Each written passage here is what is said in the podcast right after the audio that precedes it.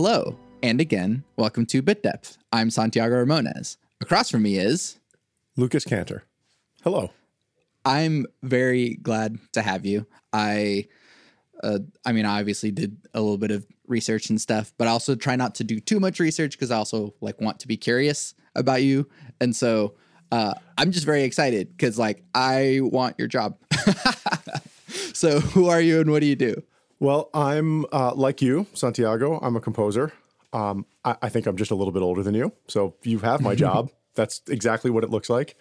Um, and I live in Los Angeles. I write music for film and television sometimes. I write music for concerts sometimes. Um, I play guitar and guitar related instruments, uh, mm-hmm. by which I mean basically anything with frets on uh, on any number of things, also just for fun. Mm-hmm. And uh, I'm also a, a, writer. I'm working on a book. Um, my, I guess my greatest hit recently was that I finished Schubert's Unfinished Symphony with artificial intelligence, and that has led me to think a lot about the nature of cognition and the nature of art and how we make art, and that's what that's what my book is going to be about. So, so that's it. COVID is a great time to work on a book. Yeah, yeah, exactly. All of those things are exactly up my alley. So, first of all, how did you first get started in music? Well, I um let's see, the we can go way back to the very beginning. Sure. I was trying to impress a girl in my middle school and there was a guitar somewhere and I thought I'd learn a song on the guitar and try to impress her and it didn't really impress her, but I really enjoyed playing the guitar. So I started I started late by most professional musician standards. I started playing when I was 14 and I took lessons. I took it really seriously. I eventually went to music college where I studied jazz guitar and I in fact hold a degree in jazz performance on the guitar, believe it or not. Um, and from there, I started, I moved to New York City, which is what you do when you uh, want to play jazz professionally. And yeah. I was working as a waiter. And I just sort of met this guy that worked at NBC in the music department and liked me. We got along and he hired me and hired me to work with him on the Olympics in Salt Lake City. So I did. I worked on the Olympics in 2002 and I've worked on every Olympics with NBC since in their music department. And being involved in in sports television at that level gave me a completely different perspective on music because sports TV uses a lot of music, obviously. And when I was working for NBC, I wasn't just working on the Olympics, I was working on their programming year round in the music department. And sometimes I would go on productions and be like a production assistant or a runner or something like that. And uh, I got to be in edit rooms with some of these producers, and I realized, you know, the music they're using, I, I could make that. And I had access to a studio, so I started. A friend of mine and I we would wake up uh, crazy early in the morning, like you know five thirty in the morning, to get to the studio by six, and we would try to make like a rock sports highlight track before everybody got in at nine, and we did that for a few months, and that album like still gets used. It's not it's not music that's on my demo. I mean, it's like kind of like 90s jock rock basically, but mm. it, that's the sound of, you know, when you're listening to highlights from yesterday's game that music is generally just a delivery mechanism for awesome drums. You know, what's happening yeah. around it doesn't really matter that much. And so, uh, so yeah, so I, I did that and that gave me a taste for writing music, uh, for, for media. And I am family friends with, uh, the the Menkens with Alan Menken. Um, I went to school with his daughter, middle school with his daughter, um, Anna who is a who's a great songwriter, also by the way. And Alan, you know, I basically just asked him. My, my parents were like, "You should ask Alan," and so I, I asked him what I should do with my life, and he said, "Well, why don't you two things? Call my agent." Um, whose name is Richard Kraft, who is the biggest film music agent in the world. Um, and also, I have a recording session. Why don't you fly out to LA and just see what our session in LA is like? And so I so I called Richard Kraft, and Richard is maybe you'll have him on your podcast sometime, or maybe you'll cross paths with him, or maybe you already have. But Richard is brilliant and incredibly successful, and I like goes to bat for his clients harder than probably anyone in the world, but is also mercilessly honest. And at the time that I was talking to him, I felt like I was doing pretty good in the world of music. And he basically, you know, he got me on the phone and he was like, you know, nobody's ever heard of you. You've never done anything that anyone cares about. So, like, don't, you know, m- my thing was I'm worried about, I don't want to leave New York because I felt like I was established in New York. And um, Richard said, You're not established. No one's ever heard of you. Just move out here. And then you, you can maybe have a career, possibly, if you come out here. If you stay in New York, you definitely won't. I don't know if that was true, but that's what he said. And so, so I moved out here. I went to the session for Tangled with Alan, and um, if you've ever been to an orchestral session for a major feature film with a 96 piece orchestra in the room, it's it's intense. I mean, it's amazing, and everybody there. It's like it's kind of like what I would imagine being on a battleship is like. Like everybody Yeah. has a job and everybody knows their job so so well that everything is run extremely efficiently and um the uh, you know I got there at you know right at the beginning and at the downbeat they played a cue you know it was just 1m1 whatever cue they were they started with. Uh and it was this crazy orchestral action cue that this orchestra of 96 people ha- were just sight reading. And i i mean i almost like stood up and clapped at the end of it. And i thought it was amazing. And the thing that made me realize that i had so far to go was first of all i'd never heard music performed at that level. Like i'd never been that close to music performed at that level period.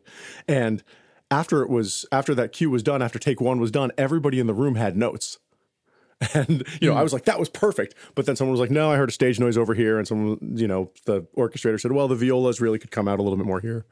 And so that's how I knew I had a lot to learn. And I, I basically, hmm. before that session was over, I was like looking for apartments on Craigslist. Nice.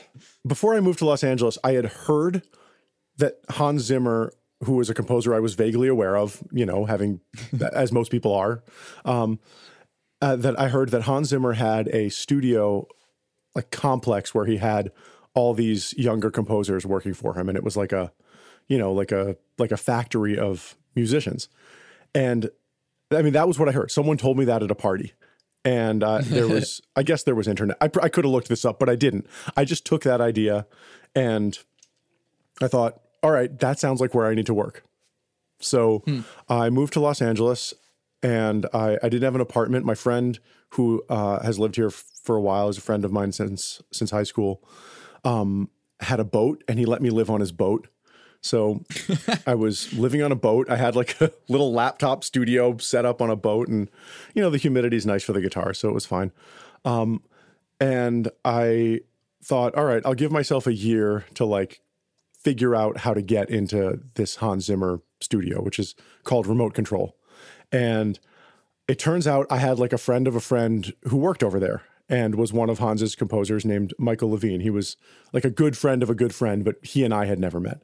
And uh, he invited me to go have lunch there and just meet him and, you know, see the studio and all that stuff. So I went over and we got along really great.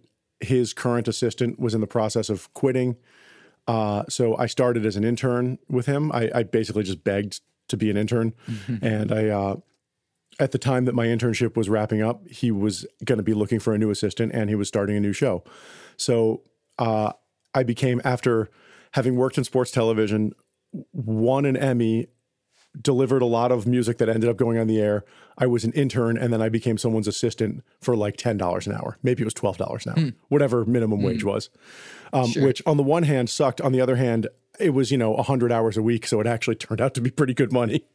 um, and, uh, but the, but the point is that it was a complete career reset for me. Um, and that was, I think I was 30, I turned 31 uh, that year.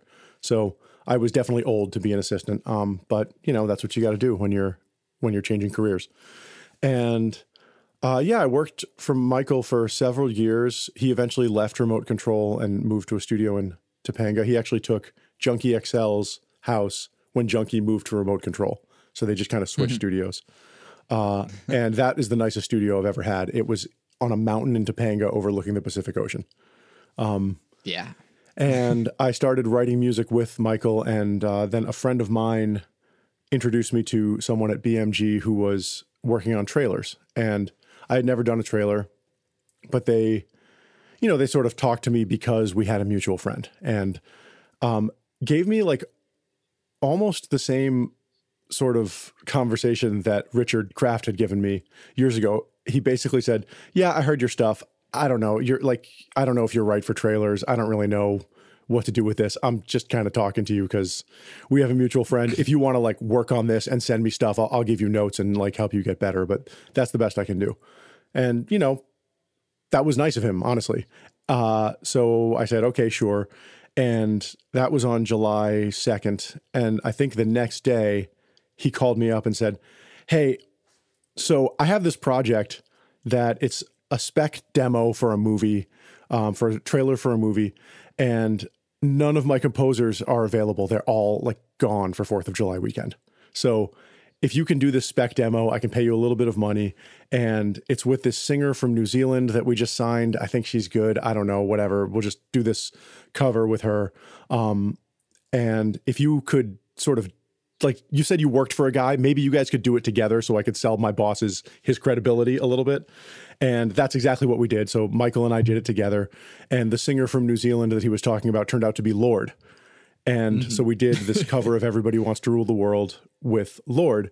and it was good i thought it came out great she's phenomenal and amazing and it didn't go for the movie that we originally wrote it for. They just, you know, they just didn't like it. And then Lorde that fall blew up and won every Grammy and was touring the world and, you know, didn't have a free second. And what she had done was the Hunger Games Catching Fire, I think, whatever the last one was, mm. um, had commissioned one of her songs. And then she performed it on a gig somewhere and somebody videotaped it and put it on YouTube. And so then that song was no longer a world premiere and Hunger Games didn't want it on mm. their soundtrack anymore. But they loved Lorde and they still wanted something from Lorde. And the only thing that Lorde had recorded and finished and in the can was the track that Michael and I had done, the Everybody Wants to Rule the World cover. Luckily it really fit in to that to that film and the vibe of it was was right and everything. But the entire the entire thing was just dumb luck. And so after I did that, I was people started taking my meetings and taking me a little bit more seriously, I moved out of Michael's studio and started working on my own. And uh, I've been, you know, sort of doing random composer gigs ever since. Awesome. uh, so I guess I always like to do these these comparison questions, but it's like, how does doing music for sports television network type stuff compare to doing music for film and television and all these different formats that definitely ask for different things of you. Yeah, well, it's the same thing. Uh, it's the same job. You're just trying to tell a story and you're trying to help the people who are creating the visual media tell the story that they're trying to tell. And that's it. That's the job in a nutshell. so whether I'm, do, you know, I wouldn't necessarily choose distorted guitars to tell a love story for a Hallmark film and I wouldn't choose harp and a small string ensemble to tell the story of highlights of a football game. So yeah. the you know you're talking about instrumentation differences and production differences, but ultimately all you're trying to do is give them something that will help tell the story they're trying to tell. Yeah.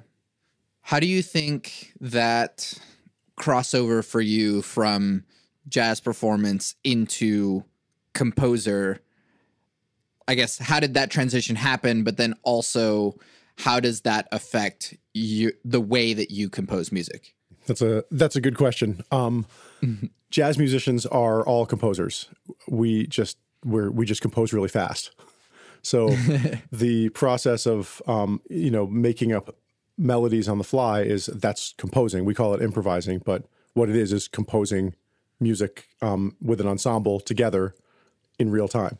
So for me, composing music for uh, for someone else and writing it out is is actually I mean, it, it, seems like you have this luxurious amount of time to figure stuff out because it's not happening in real time in the moment. yeah. And it also frees you from, you know, jazz. You have to sort of come up with some tricks to navigate around uh, the time constraints. At least I did. I'm I'm not a I'm by no means a a master of like you know John Scofield level. but you know, I'm okay. I can play some standards. Um, but the uh, so the transition seemed very natural. There's there's a lot to composing, and this is what I learned when I moved to Los Angeles. Uh, there's a lot to composing that is technical, and um, it is especially composing for film and television is as much of a craft as it is an art, and there's a lot to the craft that you have to learn in order to even just be able to get your music to sound uh, professional and um, make it like the minimum acceptable sonic standard for the marketplace. And that stuff, and that's that stuff is no joke. That's that's a it takes years of training, and then there are a lot of things about music and about film production that you have to learn uh, that are necessary for deliver to deliver things that editors are going to be able to use, for example. So that that was the main thing I had to learn was the craft of film music, but the you know how I transitioned from jazz to to composition, I didn't really view it as a transition. It was just sort of using the same skills in a different way, if that makes any sense. And jazz is, you know, jazz is just a way of understanding music. Um, it's not.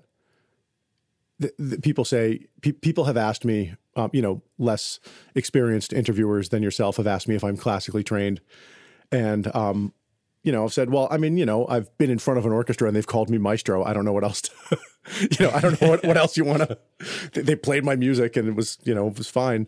Um, but no, I wasn't, I wasn't, I was jazz trained, which is just a different training, but it arrives, you arrive at the same, at the same, uh, place. And the, the thing I had to learn, the thing I think I would have known had I been classically trained that I didn't know coming from jazz was just some of the language that you have to use in order to communicate quickly with musicians who play classical instruments.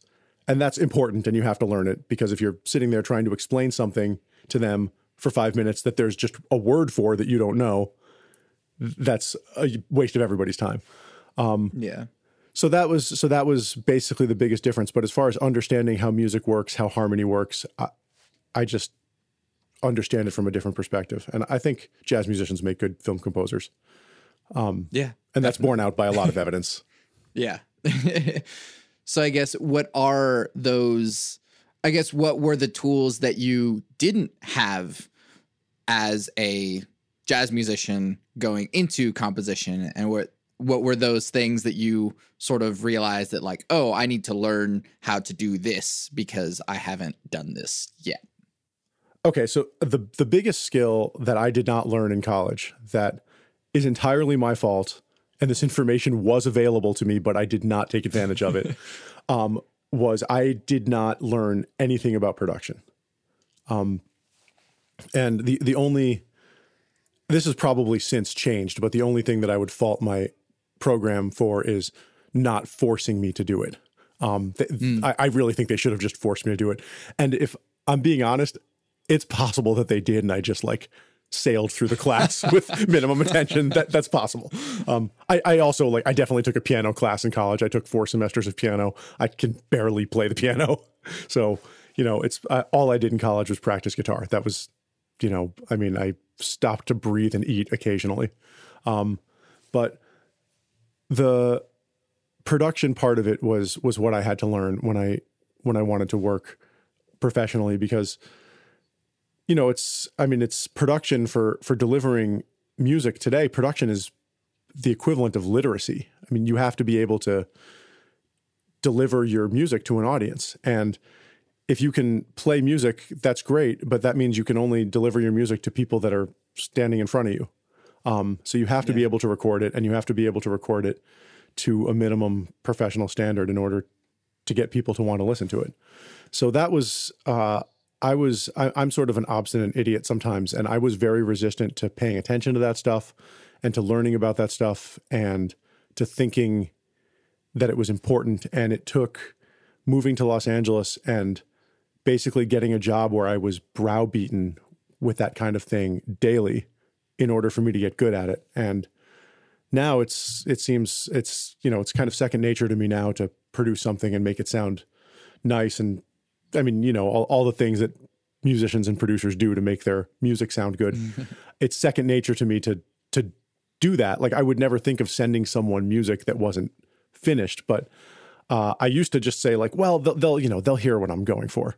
You know, I'll, I'll just play this guitar part and, you know, they'll, they'll hear what I'm going for. And the, I guess probably the best thing that I learned and maybe one of the most valuable lessons I've learned is that nobody, nobody hears what you're going for. Like when you're mm-hmm. giving them music, you have to give them the finished idea or they're not going to get it. And it's not because they're not creative or because they don't like you. It's because you, you know what seems obvious to you is just not obvious to someone else, and that's why you have to finish it. It's just like you know J.R.R. Tolkien didn't you know go to the pub and say all right it's like this book about there's these little guys called hobbits and then there's these big guys and they're from the place with a bunch of fire and there's like a ring and this bad guy with the ring and then the little guy with the ring and he takes the ring to the other place you know, you know that's, and you guys will fill in the details, right? Like, you know, yeah. the details are. I the promise story. it'll be really cool. yeah, just just give me a bunch of money, and I promise it'll be amazing. Um, but no, the, the the it's my business is exactly the opposite. I have to give the client basically what they're going to buy before they even pay for it. In some cases. Yeah. yeah. What's sort of been your biggest challenge as of yet in your career? My biggest challenge in my career. Uh, huh. That's a good question. I don't, I mean, I'm tempted. So I'm trying to think of like a existential challenge that I had to overcome. um, because the the challenges, I mean, to think about like a project that was challenging, you know, every project is challenging. So they're, you know, that's that's like saying, have you ever had a job? you know, every yeah. every project I've ever had to do has had its own challenges, and um, in my what has been my biggest challenge in my career i and then the other thing is that like challenges that i've overcome don't seem like they were that hard in retrospect um hmm. i guess moving to los angeles was a big thing to do it was a um I, I mean i'd never lived more than you know 30 miles from where i was born and i had no contacts or prospects out here and I was already like 30. So if I had, you know, if I spent five years screwing it up, I'm in the middle of my career, you know, at that point. So, so that was, um, I, I guess that was a challenge. I mean, the, it's hard to, how do I, how do I put this? Yeah, it's hard. It's, that's a hard question to answer, man. You're a good interviewer. Hmm. uh, maybe although I do want to make sure that the questions are answerable. So yeah. Uh, so the, wait, I, I, okay, I haven't I have an answer for you. The biggest challenge for me in my career was having to learn how film music is like having to learn, like I said, the trade of film music. That is an ongoing process, and like I said, um, like I mentioned, learning how to talk to musicians um, in a studio setting and learning how to operate um, all this equipment so flawlessly that you you don't need to think about it. Yeah, so that's that's uh, that's an ongoing challenge, but that's it's kind of like the challenge that I mean, music is a challenge. The whole thing is a challenge. It's you know I hear comedians say a lot that they've been doing stand up for you know however many 20 years and they don't feel like they're good at it you know and this is like like you know dave dave chappelle says that you know that um and that's kind of how I feel about music. Like it's a challenge every day. So there's not really a particular moment that I felt like, oh, this is a thing I need to get over in order to in order to be able to do this. It, it's just every every day there's a different challenge and you just try to take them one at a time. Yeah. So who were your biggest influences musically uh, whenever you were first starting and then who are your biggest influences now?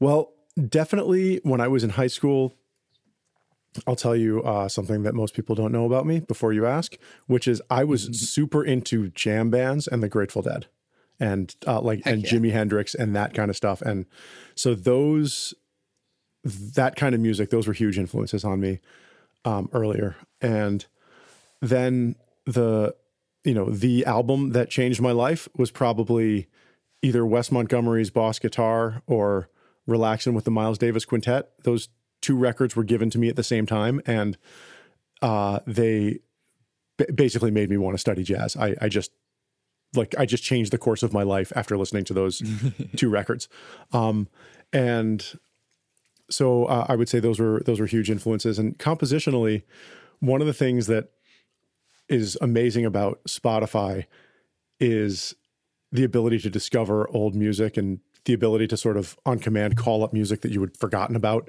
Um, and for me, this is, you know, when, when I was in college to date, I've already dated myself, but when I was in college, um, I, uh, you know, I had a book of CDs. My, my biggest expense was buying music. And, um, believe it or not, it believe it or not, kids, it used to be a thing for sale that you had to pay for. People used to buy music. yeah, I used to spend hundreds of dollars buying CDs, and I would carry them around in a book because that was the only way to like have it readily accessible.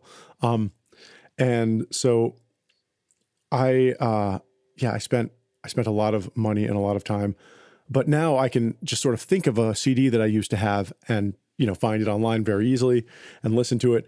And I was listening the other day to like I have I have this King Oliver. No, it was a Jelly Roll Morton, like it was like a Jelly Roll Morton greatest hits album or something.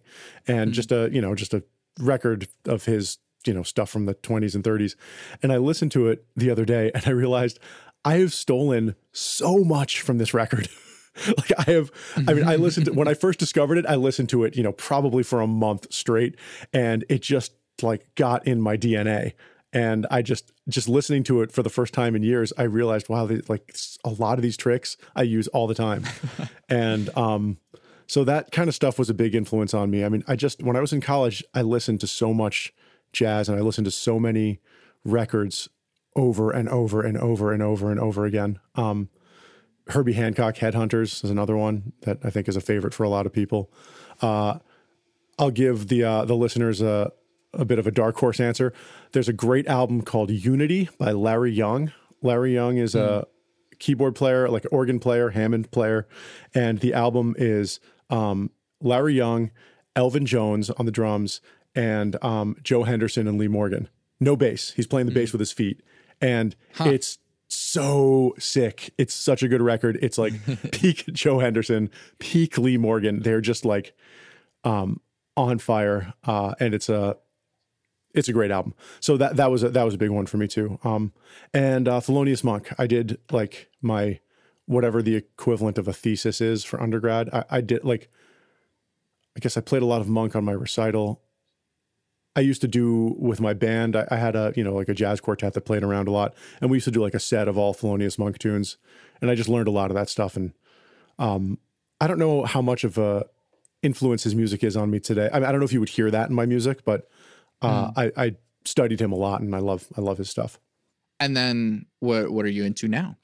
That's a good question. Um, I just last night, believe it or not, checked out this album called Bloom by uh, Santiago Ramones. It's uh, really cool.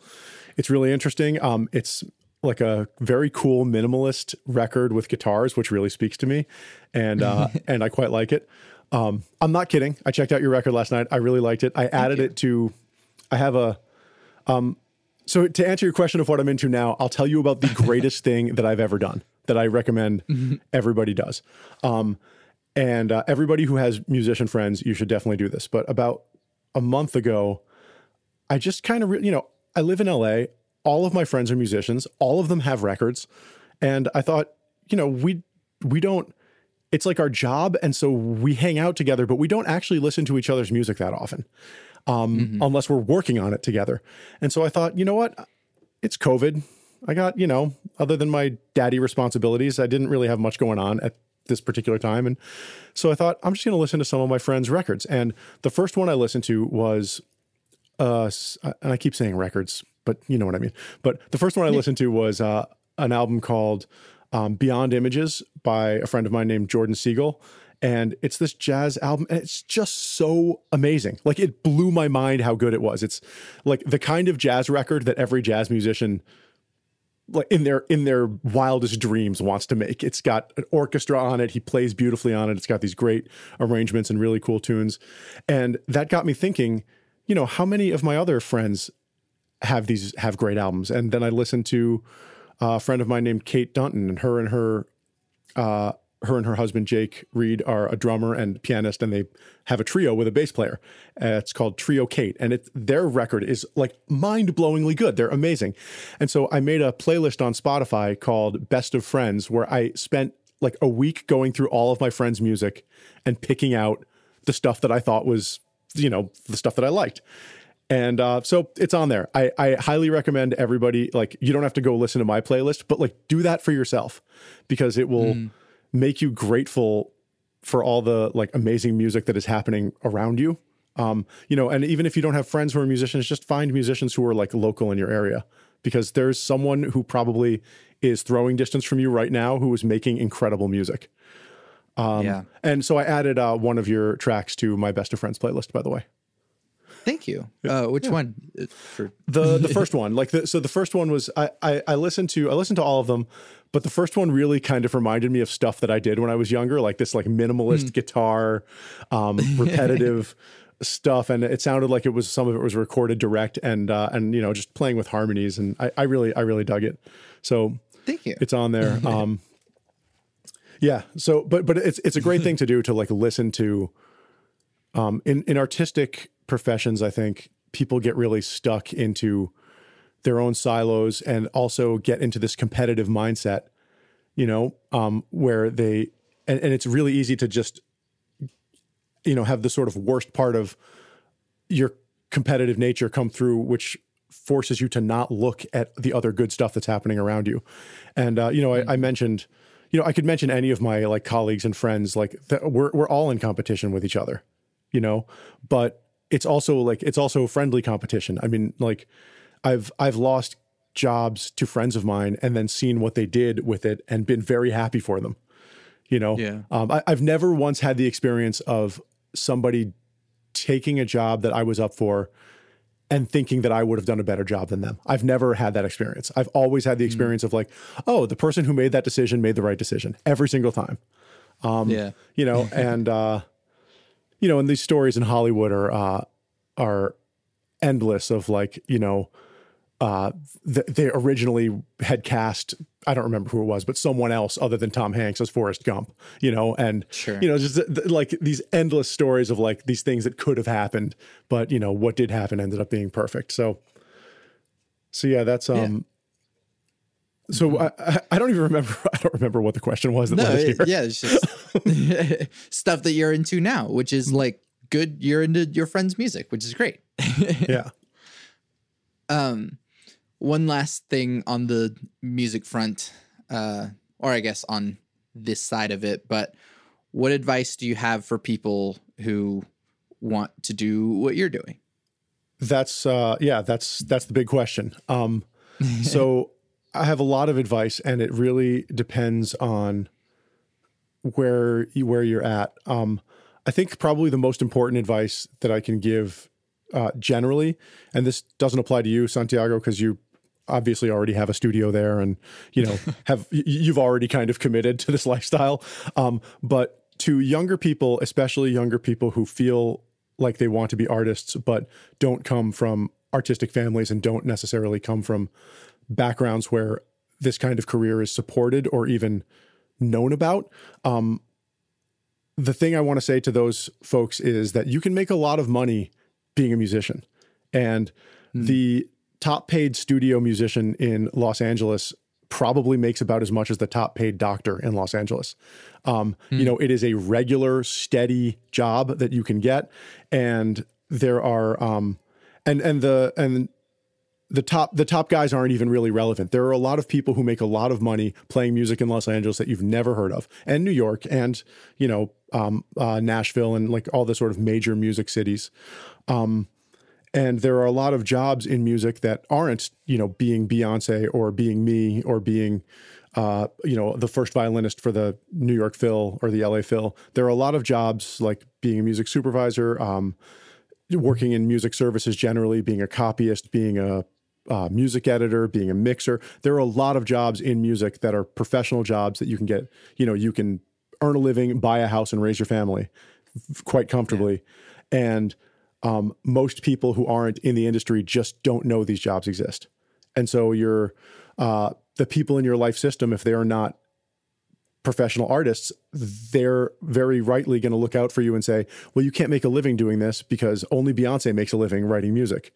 But that's not true. Mm-hmm. Beyonce ha- employs probably hundreds of songwriters, all of whom have made a lot of money working with Beyonce, and um, and she's just one artist. And there are also like for every Beyonce, there are a hundred Beyonces you've never heard of who do really really well.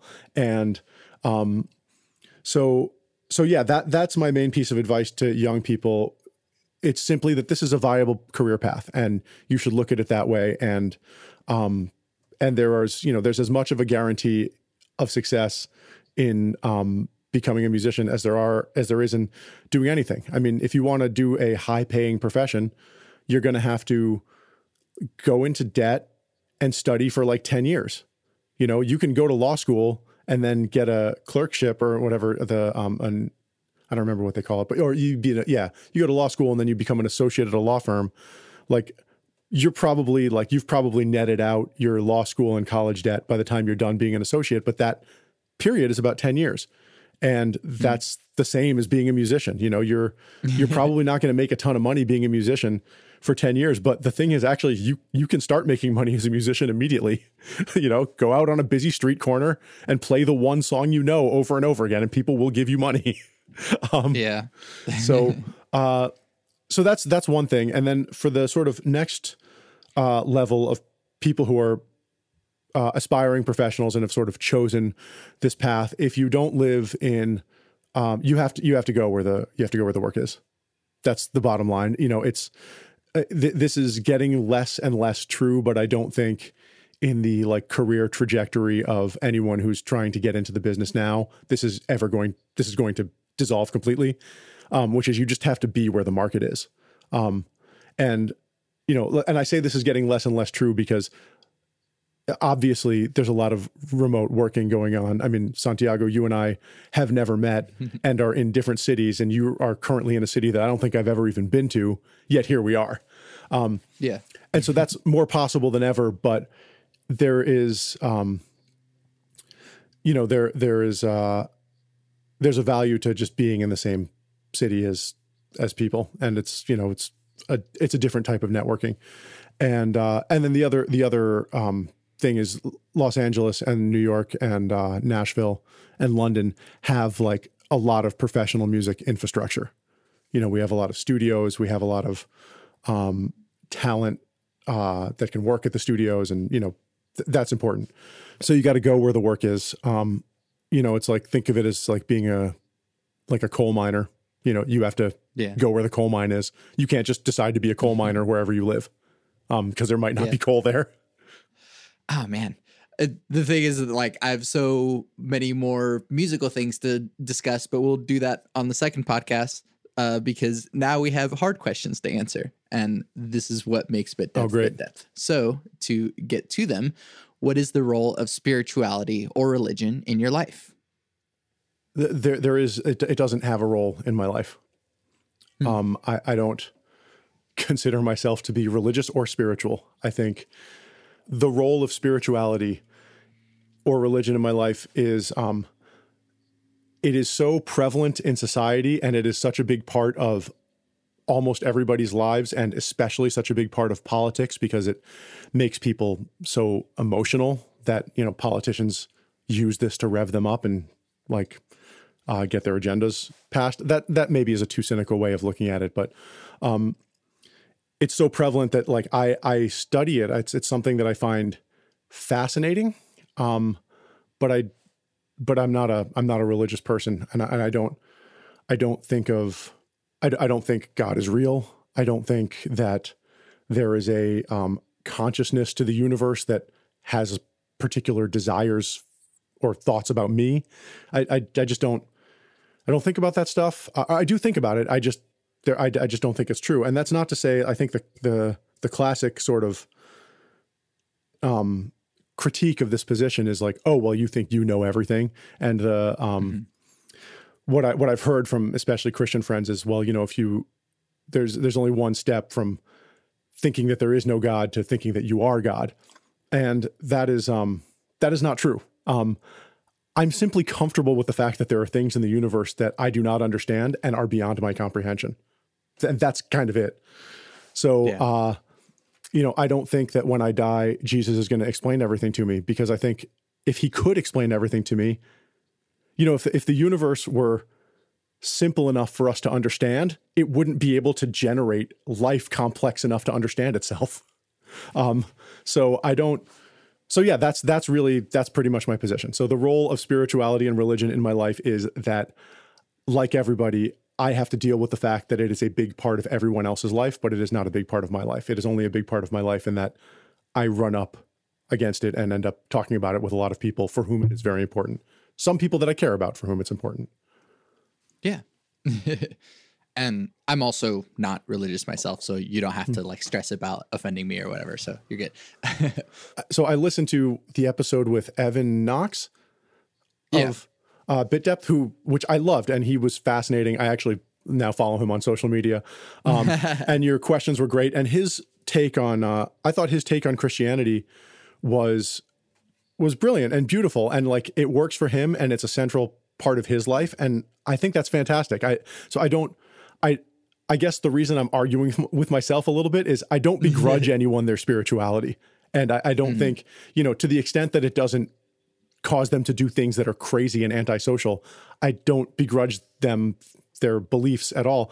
And one of the great things about your podcast and the um, thing that I learned from listening to uh, this the Evan Knox episode was that as he was like explaining his spirituality and his Christianity, I found myself wanting to like interject and argue with him because if I was in a conversation with him, that's exactly what I would have done. I would have said like, "Hey, this point that you made, you know, doesn't hold water." And then I realized that like I realized that you know first of all, it's a podcast and he can't hear me. So I just had to listen to him. and what I learned from that was that was that it was definitely more interesting and a better conversation and a better experience to just listen. And mm. that everything that he had to say about his faith and the way that it like buoys his life and leads him to do the things that he does was brilliant and beautifully beautiful and well articulated and totally consistent with um with living what I consider to be a good life. And um so hearing someone express that in a situation where there's no room for rhetoric because there's no room for arguing really uh, was powerful to me. I like I learned something by listening to someone with whom I guess I philosophically disagree with. I realized that we don't actually philosophically disagree that much. So exactly. so good job. yeah. Thank you. So with that, what is your definition of God? My definition of God is a um a fictional character that people believe in to um, explain the universe. I, I, guess there's there's probably a better definition than that, but um, it's a. I mean, mythology is used to explain things that um, that people can't explain, and has been for forever. So, uh, and and it's it's also used to pass on knowledge. There's, um, so yeah, I, I think of my definition of God is let's try let me try and expand the question because I, I mm-hmm. the way I'm trying to answer it is what is my like I'm thinking of God with a capital G, but um mm-hmm. and that's a pointless thing for me to define because I've already said that it's not something I believe in. So, uh, but to to say my um like I do believe there is something higher. So I guess my definition of God would be the knowledge that my understanding has limits. So yeah. my definition of God is yes, that, that I believe that my understanding has limits that I will not be able to overcome. And that there is information beyond those limits that I just don't have access to. So I, I don't find that concept to be so so there so there's no big G God in that concept, but there is a admission and a comfort with the fact that I don't know everything and I can't know everything. Yeah. I like that a lot. And that's exactly where I'm going. that's like the the point of that question. what is free will and do you believe in it? Yeah, I mean, I think implicit in everything I've said is that I believe we're just, you know, hairless monkeys running around doing whatever we think is a good idea at the time. So, um, yeah, man. You know what's funny is as I listen to other episodes of your podcast, I hear people stumbling on these questions, and I was like, I'm not gonna, I'm gonna be fluid and articulate. and even though I know the questions, I'm doing the exact same thing that everyone else does, which is uh, inspiring and actually kind of cool. Um, so I suppose that to to a certain degree, I mean, I think the the perception of free will is really all that matters. If you think you're acting um, out of your own free will, than you are. I, there's a certain level of biological determinism to decisions that everybody makes. Um, there is a certain level of, uh, um, I mean, there, there are some decisions that are made entirely hormonally. You know, you, if you catch someone in a bad mood and ask them a question, they might give you an answer that's different than if you caught them at a different time. And it's, uh, you know, this falls into the category of, um, you know, data sets that I just can't comprehend. I mean, they're probably, uh, yeah, I guess I don't really believe in Laplace's demon it's an interesting idea, but uh, which is the, the, for listeners who aren't familiar, it's the idea that if you could just know the position and velocity and direction of every particle in the universe, you could predict everything. Um, mm. And that, like, of course, that's a lot of that's more data than you can ever assemble. We think. Um, but if you could, if you just knew where everything was and where everything was headed, you could literally predict everything, which would mean that there was no free will because it was all predictable by physics. Um, and that doesn't seem to me to be uh, possible, but I don't know, maybe it is. Um, but again, I think that would be incomprehensible to us. Like, I think it's like the um, like the computer in uh, why can't I think of the name of the book? Hitchhiker's Guide to the Galaxy. You know, it's like Douglas Adams' computers. You know, the the answer to life, the universe, and everything is forty two. So mm. yeah, that's an answer. We just we can't we don't understand it. So um, what do I think of free will? Yeah, I don't know. I, I don't. I guess I don't think about free will that much.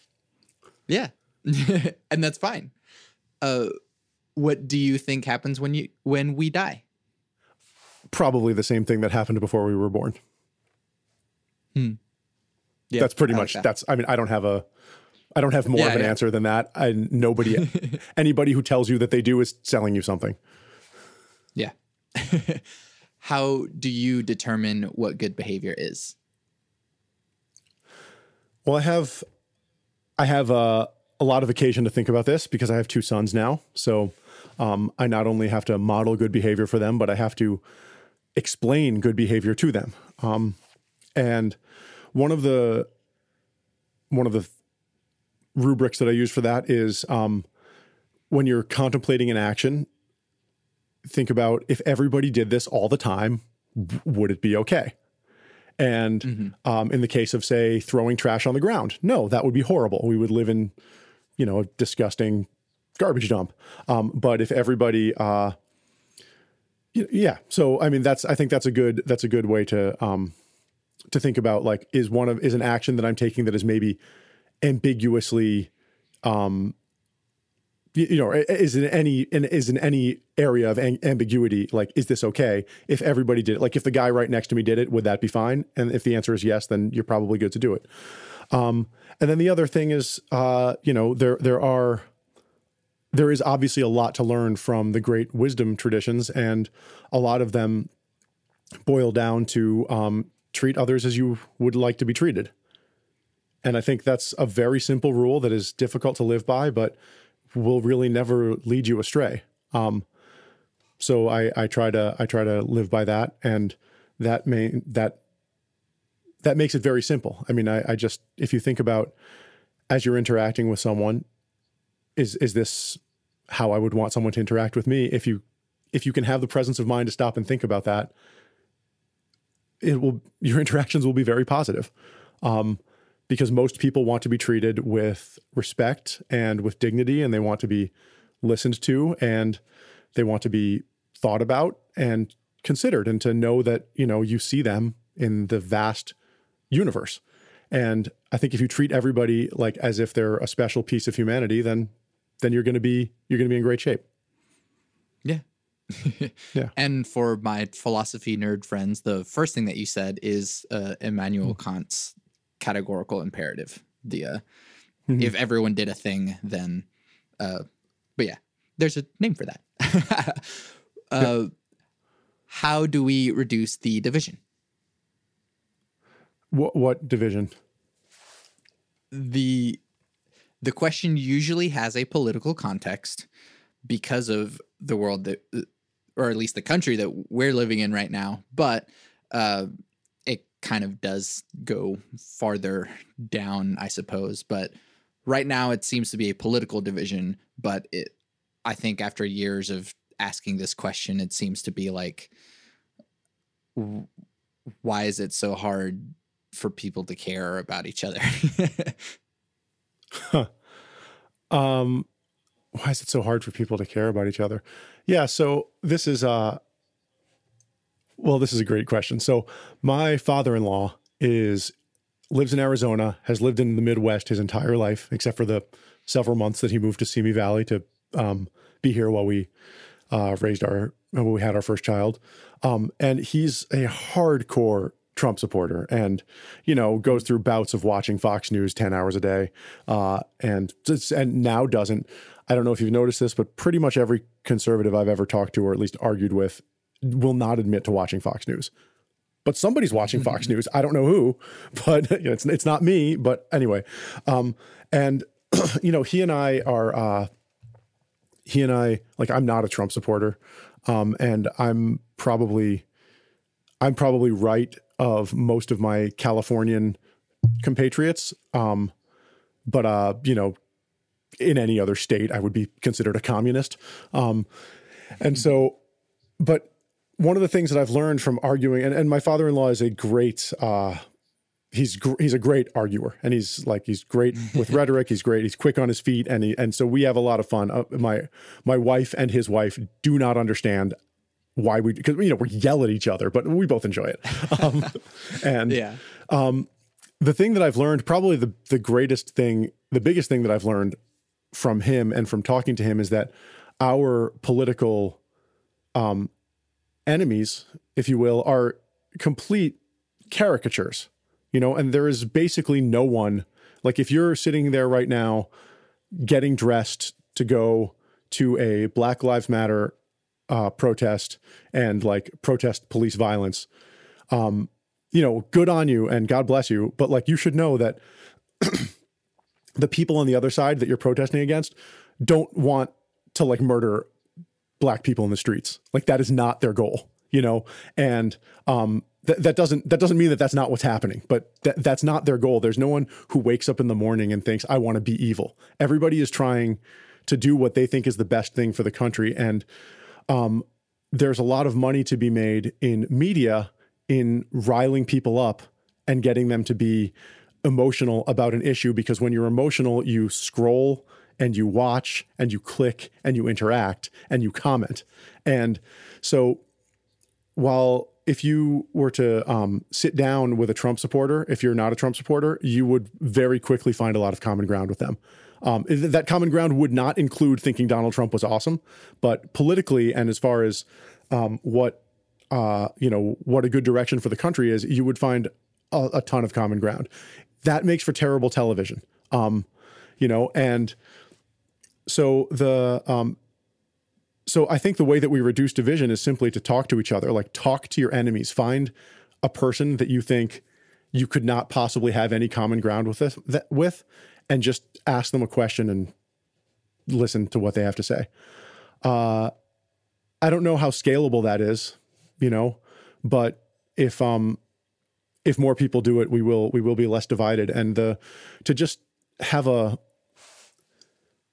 I mean, if you look at the media landscape today, it is it is designed to divide people by categories, you know, by um, ideological categories, and there are all sorts of um, there are ideological purity tests on on every side, and there are um, there are uh, there's virtue virtue signaling on every side, you know, and like when I when I look at you know Twitter and I see someone who has a profile that has a bunch of American flags and a cross and you know you know make America great again and a picture of Trump, and then I see someone who has a you know a black tile and uh, you know, Black Lives Matter everywhere and um, pictures of uh, George Floyd.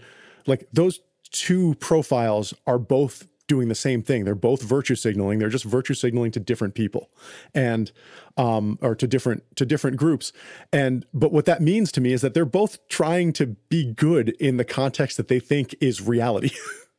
so Yeah. um, and the you know the um, the the reality of our um, of our political life right now is that it's it's hard to look at the other side and to look at people who disagree with you politically and be sympathetic to them. And it's hard to hear what they're saying even if they're saying it clearly because they're mischaracterizing you know their pundits are mischaracterizing what you're saying. Your pundits are mischaracterizing what they're saying. Um but i i can almost guarantee that if a black lives matter activists sat down with a proud boy and had a beer or a cup of coffee or a soy latte they would probably both get up from the conversation thinking like oh yeah we're more or less we're like 10 degrees apart on a couple of things and we are well within the realm of compromise on basically everything. Um and you know that's not true of everyone. There are you know there are fire breathing media savvy caricatures you know of these of these um of these positions and that's what we see but most people aren't that and for most people politics is not the most important thing in their life you know so they, they would they're they're happy to compromise just to move on but um this was a good question because i could talk about this for a long time but uh, i think i'll stop here Yeah. no, that's really good. Uh, I think this episode is going to run a little long, and that's okay. Do you believe that humans are evil by nature? Uh, I, th- I think in my last answer I, I i don't think there is really such a thing as evil. Um so no i don't believe humans are evil by nature. I think evil and good are concepts that we've invented to describe feelings and th- that's all they are. There's you know is a is it is it evil for a cheetah to eat a gazelle or is it evil for a cheetah to starve to death um i mean it depends whether you're the cheetah or the gazelle so um you know on the one hand evil in the in the world um, that is unaffected by thought is 100% relative. Evil in the world with thought and feelings and human cognition is uh, can be avoided by doing unto others as you would have them do unto you. So Yeah. I think it's that simple. Cool. what do you think humanity is heading towards in the future? Yeah, I don't know, man. I think there's. Uh, it depends on like which sci-fi book I've most recently read, right? Um, actually, that's not true because every sci-fi book or movie, no matter how dark and uh, a dystopia it starts in, ends with the redemption of humanity. Except maybe Mad Max. Okay, um, but uh, but the you know I just finished reading the Broken Earth trilogy N. K. Jemisin, uh, and it's uh, uh, also spoilers for anyone who hasn't read it. There's going to be spoilers in the next few things I'm going to say, so like skip ahead a minute. Um, but uh, you know, it starts with um, human beings are like scattered across the earth in this apocalypse. It's just a apocalypse that happened so long ago nobody even remembers what happened, and uh, ultimately, um, it is. Uh, it's it's ultimately resolved. Like it, it, it was it was thousands of generations ago that this thing happened, but um, you know, through seeds that were planted then by people who were doing the right thing then, thousands, tens of thousands of years later, the situation is resolved and humanity is able to get back on its feet. And that is the story that we tell ourselves about what it means to be human, that, you know, we're always striving towards greatness and we're always trying to be better and that we will solve any problem that comes our way. And to some degree, I believe that. To some degree, I don't. And I think really with my take on, uh, uh, you know, hand in hand with my take on spirituality, my my only my only role in this is to do the best that I can, and you know, to maybe try to help other people do the best that they can. But having a, but I don't know where humanity is headed. I think there are a lot of troubling um, signs in our midst and there are a lot of really inspiring signs in our midst also and we tend to basically do a coin flip whenever we get to a big crossroads like often it works out, sometimes and often it doesn't, and uh, it seems to be about 50-50. So I don't. So I don't know. I I, I hope that we're. Uh, I my biggest fear for humanity is that we're going to destroy ourselves with nuclear weapons. Still, that's still my biggest fear. Um, that is present. It is you know, it j- just because it's possible. You know, we we do have a tendency as a species to do whatever is possible. So Yeah. um, that is possible, and I hope we decide not to do it. The capability of being able to destroy ourselves is new. Um, in it's is yeah relatively, and I mean in a geological or even just sort of the history of humanity sense, it's extremely new, um, and and it's dangerous. And I think we also are heading in a direction technologically where we are um, where we're moving towards the ability to enslave ourselves as well uh, in, in a way that's different than chattel slavery. Uh, and, and probably better than chattel slavery, but slavery nonetheless. Yeah. So again, to get away from the darkness of that, what are you optimistic about for our future? well, we have never had better tools for finding stuff out, which seems to be the thing that is um, the most important to us as a species. Um, history, I think, is really divided into two main narratives. Um, one of them is the narrative of war, and you know, history is basically the history of warfare and the history of um, leaders of warfare, and which we refer to as the histories of nations. Um, but then the other side of history is uh, philosophy and the history of um, you know epistemology and the history of knowledge. And we've never been in a better. And these are two things that human beings are passionate about: um, fighting for power and fighting for information. And sometimes they're the same thing. Uh, but we've never been in a better position to find things out because we've never been more connected. Um, you know, I, j- just the to to sort of borrow a Yuval Noah Harari analogy. Um, uh, part of our nature is similar to the nature of bees in that we're extremely collective, right? We're we're able to behave collectively. Um, but as he put it, the uh, the bees can't organize and overthrow the queen and declare a bee republic. Um, so that is um, where we uh, where we differ. And so if you think of humanity as like a bunch of beehives throughout the world in history, and for a long time, only the ones that were close to each other were able to interact. And now, um, and even up until you know 50 or 60 years ago, that was true. You could communicate with with everyone in the world, you know, as in the uh, basically in the 20th century it was possible, but the level of connection that we have now is is huge. I mean, it's it's amazingly. It's I I, I don't think I need to explain it. Um, everybody everybody who's listening to this podcast is currently participating in that intense level of connection, um, and the fact that all of that communication is recorded and can be mined for data is partly what I mean by I think we're heading towards our own enslavement or possibly heading towards our own enslavement, but it's also an incredible, incredible resource um, to understand human speech and human emotions and human communication and human thought patterns and to be able to understand how humans behave over time. We've, we've just never had this. And it's, it's so new that it's hard to know where it's going to lead, but it's definitely going to lead. It already has led to many, many interesting discoveries, and it will certainly lead to more. I wish I could live like 300 years to see to read the books about this period that are written with some perspective because it's an amazing Yeah. time that we're living through. Yeah, definitely. what makes you content? Um, that's a good question. You know what's funny is like I knew these these are the same questions that you ask everyone, and or maybe they're not the same questions you ask everyone, but like I knew this question was coming. I should have thought about it, um, and uh, I did think about it, and I didn't. I guess I didn't come up with anything. I mean, I I feel content. Like what we're doing now is one of the things that makes me feel content. I like connecting with people and talking about ideas.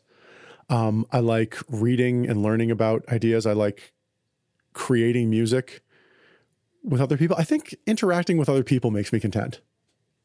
Yeah. Um, like interacting with in a meaningful way with other people makes me content. And uh, yeah. Um, and I guess content is different than happy, right? Um, yes. But yeah, I think like connection for me is contentedness. Awesome. when will you be satisfied? I'm satisfied right now. Beautiful. um, yeah, I, I one of the one of the things I realized in my 20s was that I'm I'm a pretty optimistic person, and every day there's like something new. Every day there's something new and awesome, and I feel like every day is kind of the best day of my life. So, um, yesterday was a really good day, and today is uh, is so far even better, even though it's it's not even nine o'clock where I am. So, so yeah, I think I'm, I think I'm, uh, I think I'm pretty happy, and um, I think I'm pretty satisfied most of the time. But you know, on the other hand, I'm an American. I live in a materialistic culture, and you know, I don't yet have a Tesla. But you know, having a Tesla is not going to make me satisfied. It's just going to make me drive faster and spend less money on gas, I guess. But what advice do you have for people in general? I, I don't I don't know if I'm qualified to give people general advice. You know, do unto others as you would have them do unto you. Um, I, I, could there are any number of platitudes, but I, I don't have a. I, I think advice really should be specific. So here, I'll give people general advice. If you would like to know anything that I know, or you would like my take on anything, I am super easy. My name is Lucas Cantor. You can Google me and find me, and you can get my Instagram or my email immediately. Just ask me a question, and I will be happy to answer it. So, I think, uh, yeah, probably the best advice I could give to like just a general person is if you want to know someone or you want to talk to someone, you live in an age where you can reach out to them and find them, and almost everyone will talk to you. Yeah. Yeah. Lastly, potentially most importantly, cake or pie. So I actually have the same answer. Um, I'll, give you a really long answer to this question. I'm just kidding. No, the uh, the answer is Toll House cookie pie. The one and only answer is Toll House cookie pie. It's exactly what it sounds like. It is a crust with a cookie in it, and you got to serve it with vanilla ice cream, and it has to be warm, and they have to be Toll House chocolate chips. And there's nothing better in the world. That's amazing. I want to tell you probably the most important thing about my life, which is that um, my wife has celiac disease, and which means that she is not allowed to eat gluten, and she gets really sick if she does. And it means that we can't have any gluten in our house. So I love her so much that I've given up Toll House cookie pie for life.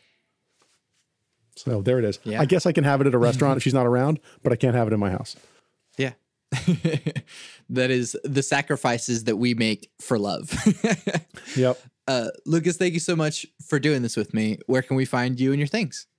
So I'm easily findable on my website, lucascantormusic.com. I just stumbled over the name of my own website, but it's just my name, music.com, and Lucas D. Cantor on Instagram. So those are the two best places yeah. to reach me. Um, and uh, seriously, if uh, you have any m- listeners who are uh, musicians or aspiring composers, like I'm always happy to answer questions and just you know just hit me up. Yeah, definitely. Which I'm about to do on the second podcast. So, yeah. Uh, but yeah, no. The, thank you so much for doing this with me. I'm Santiago Ramones. I'm Lucas Cantor. You can find everything that I do on my website, santiagoramones.com. I make music. Bloom is available now, streaming everywhere. Put it on in the background or show it to your friends so you can all enjoy it together. You can also buy it on Bandcamp and get bonus content so you can sit alone in the dark with your headphones on and listen to the album in its entirety while reading and looking at the bonus content. I also make music with Power Cycle, an experimental electronic trio. Our first completely improvised album, Too Many Damn Cables, is streaming everywhere. To support this podcast, leave reviews, comments, tell your friends about it, and buy my music because by supporting me, you're supporting the podcast. I always end the podcast with my three things. They shape my life philosophy. Those three things are love never fails, it's going to be okay, I might be wrong.